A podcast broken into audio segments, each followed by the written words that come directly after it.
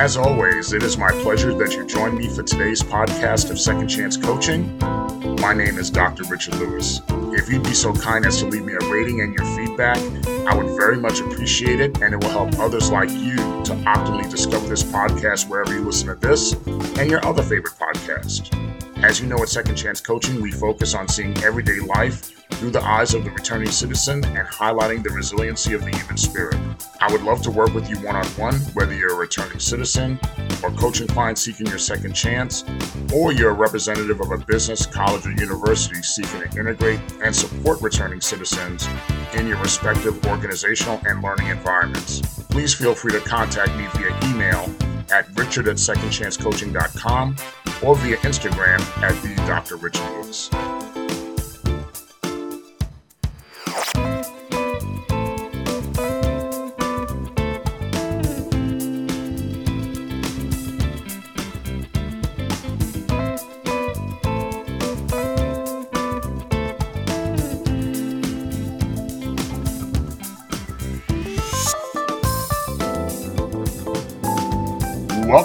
To another edition of Second Chance Coaching.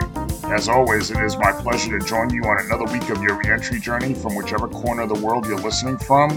We always remain humbled and, ex- humbled and excited that you've decided to spend part of your week with us, and hopefully you and yours are doing well, and you're doing well as we continue to go through the holiday season and ending 2023 strong.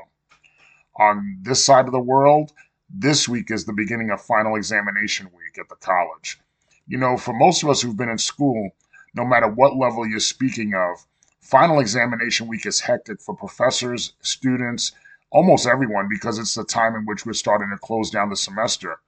But I remember even when I was a student, I'm not, I don't forget the sympathetic, I don't forget being sympathetic to students in this regard.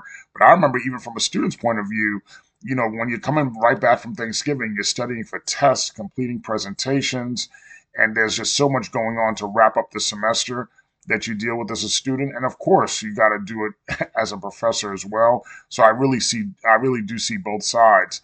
And i always say for students and i and i also say for my faculty colleagues the best way to get through it is just really simply one day at a time one class at a time. But speaking of in higher education final exam examination week is particularly stressful from the faculty side as this is the time of the term in which you hear the stories of how every family member was sick, how family members have died, work obligations become overwhelming, and other creative stories that come out of the woodwork. Now, I don't want to say that a lot of issues are not legitimate issues, you know, but one could fairly say that it's easy to get easy to get compassion fatigue, even if the stories are real. And I always believe that the stories are real. Um, but I asked for official documentation and things of that nature. But when you start to hear a lot of the same stories over again, especially when you hear things that could have been avoided, one could get compassion fatigue because you hear those same stories over and over again. And you realize that if students would have made the decision to speak to you earlier in the semester, then a lot of those issues could have been avoided when we're at the 15th or 16th week of the semester. Now, overall, like I said, it doesn't mean that students are lying. Uh, you know, there are students who have legitimate issues, legitimate things have happened to them. But but like I said, to allow things to snowball, and then the expectation is as the professor, you need to solve an issue that's built that's been building up for over 15 weeks, and in week 16, you need to solve that. And then that's pretty tough to look at a look at a student and say, you want me to solve that in one week.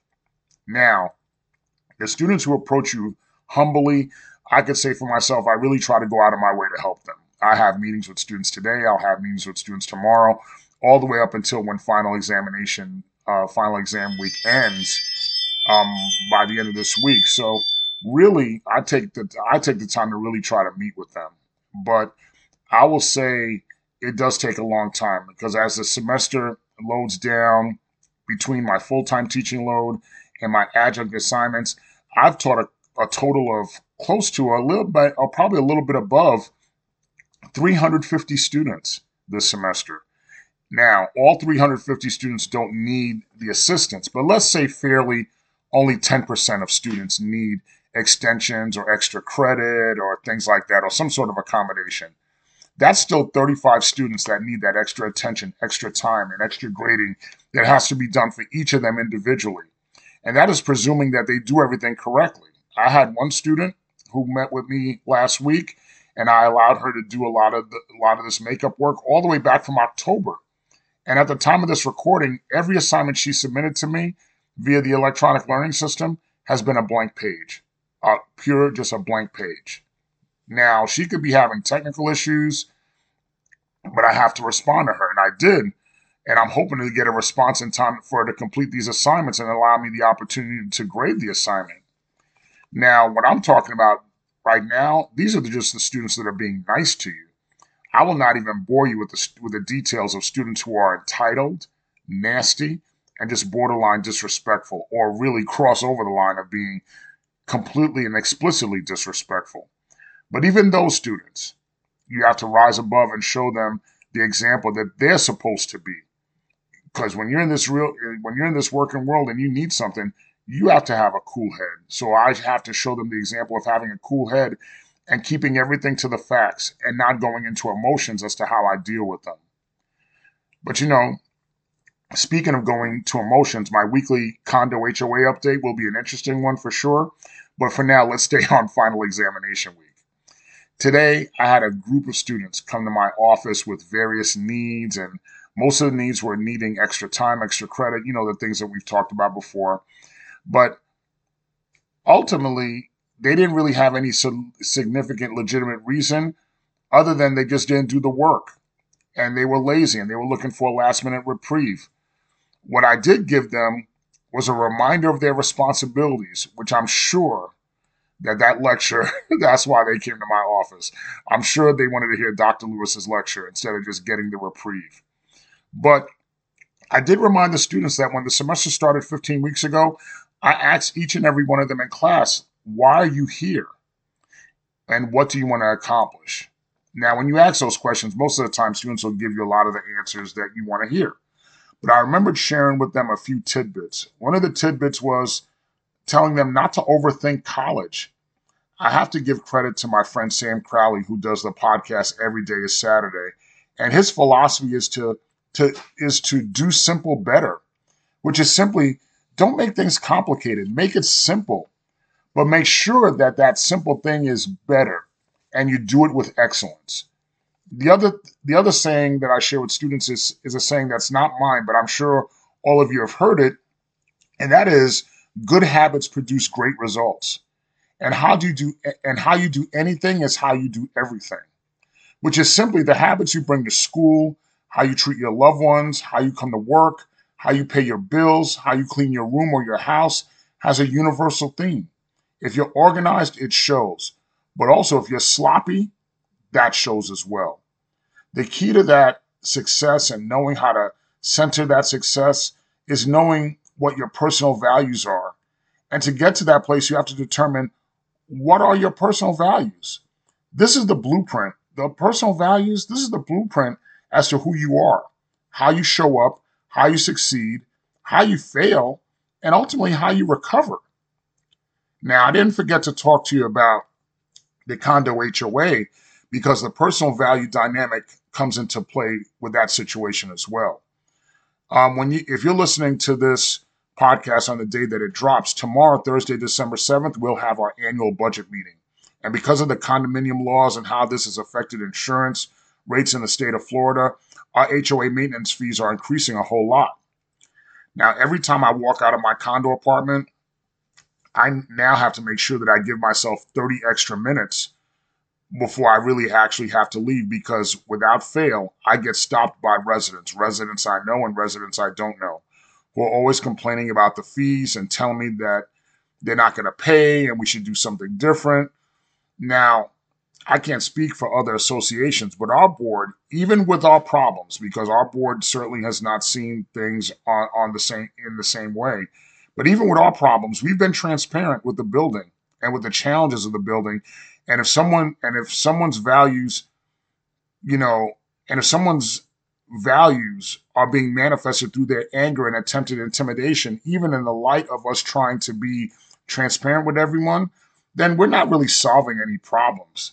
You know, in my case, I really try to be a ferocious planner.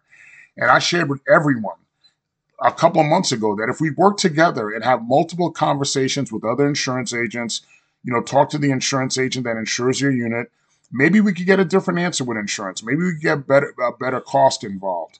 I spoke to two or three agents myself, and I really didn't get any different answers than what we already had. Some of the answers that I got were actually worse as far as how old our building is and things of that nature. But I said to those resident owners, besides me, there are 64 other residence owners here.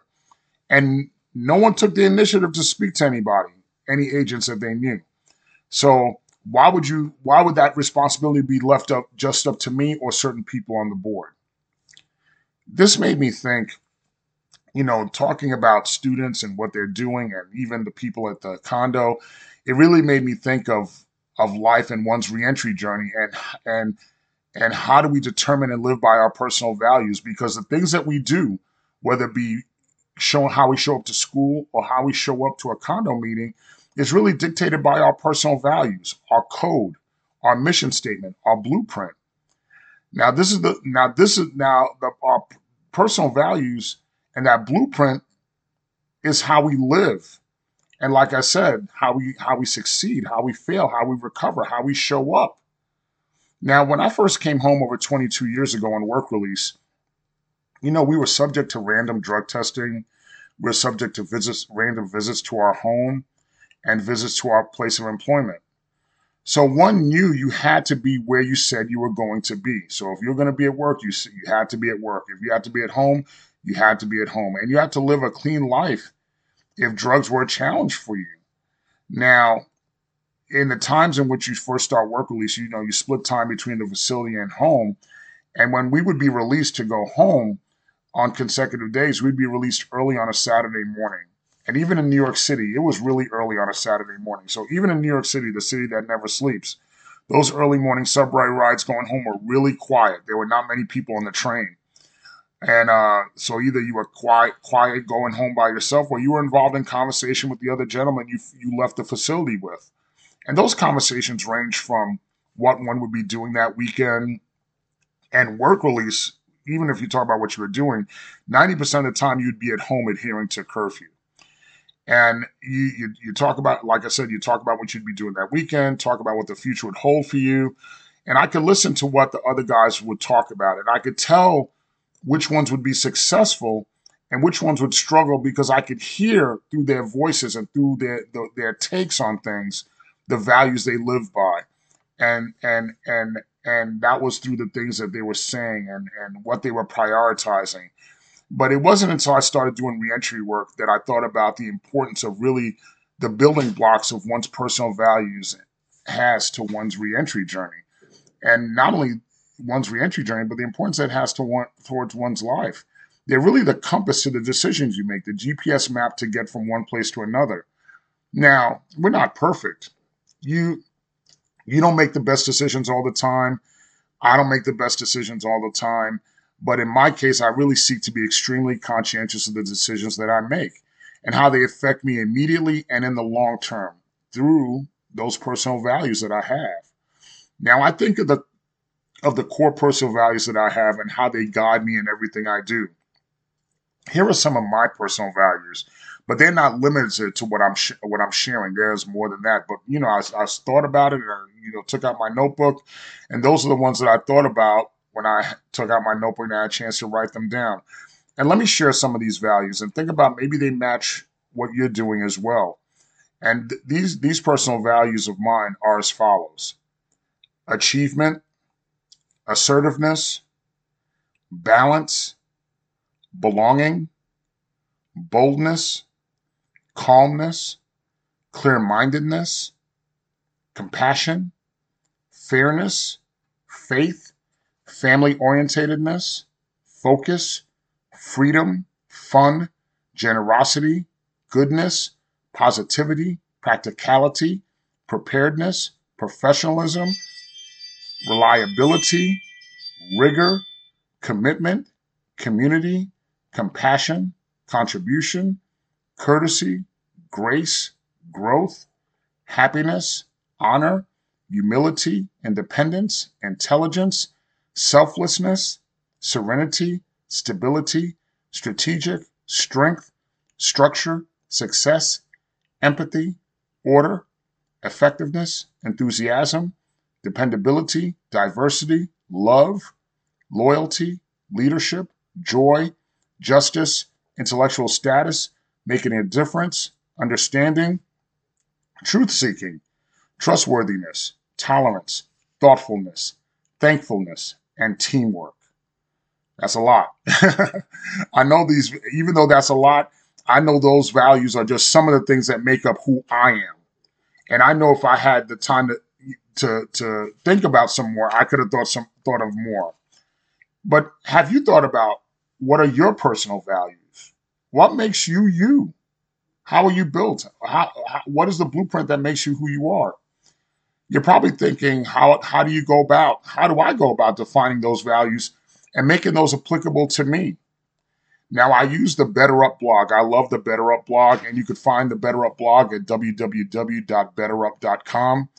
And when I was developing some of the core values I shared with you, it gave me six tips on how to define my own core values. And they could help you define your own core values. So let me share these six tips with you. Number one, think of the most meaningful moments in your life. What made those moments meaningful to you? How did you feel when it was happening? What led to those moments? Number two, think of the moments you felt the least satisfied. This could be the opposite of your most meaningful moments. What were some of your worst experiences? Have you felt unfulfilled at work? How did you feel when the jury found you guilty? How did you feel when you were being sentenced? How did you feel when you were coming up short on something you were trying to accomplish? How did how did it make you feel? What led to those moments? What are those values that led to those moments? What are those values that you wanted to peer away from? What are those values that it brought out in you? Whether it be, you know, least satisfied or most meaningful, what are the values that were brought out in you? Number three, pay attention to what stories inspire you. Those feelings, those characteristics of those stories, that what appeals to you the most, that speaks to what you value. Number four, figure out what makes you angry.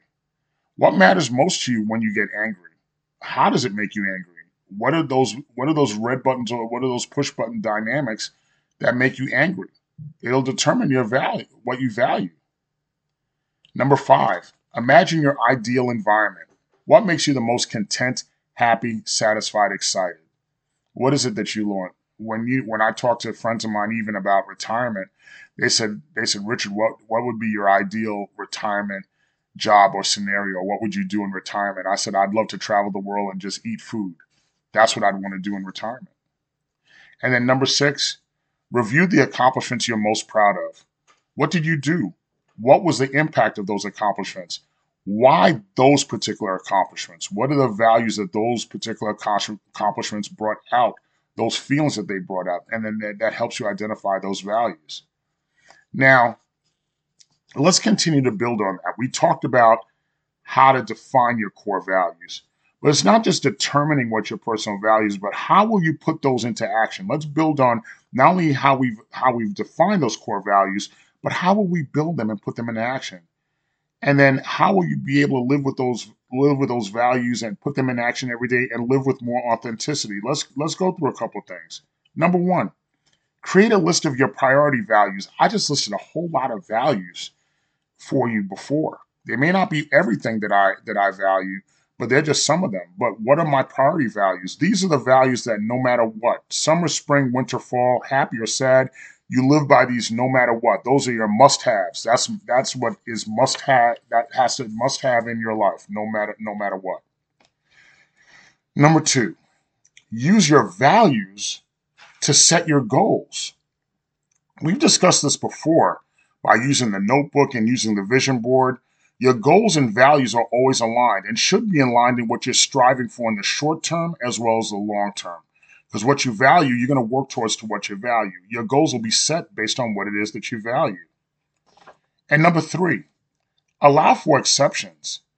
Where do you make exceptions? Maybe along the way, something that you thought was valuable to you was not particularly valuable to you. So identify where's your flexibility. Now, it doesn't mean that you're giving up on these values, but maybe you now but now you're redefining it, refocusing it, crystallizing it.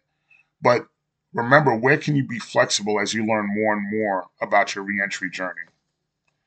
Number four, strengthen your values with good habits. Remember what I said to my students? Good habits produce great results. Do not let a busy life let you lose track of your values. Write down your personal mission statement.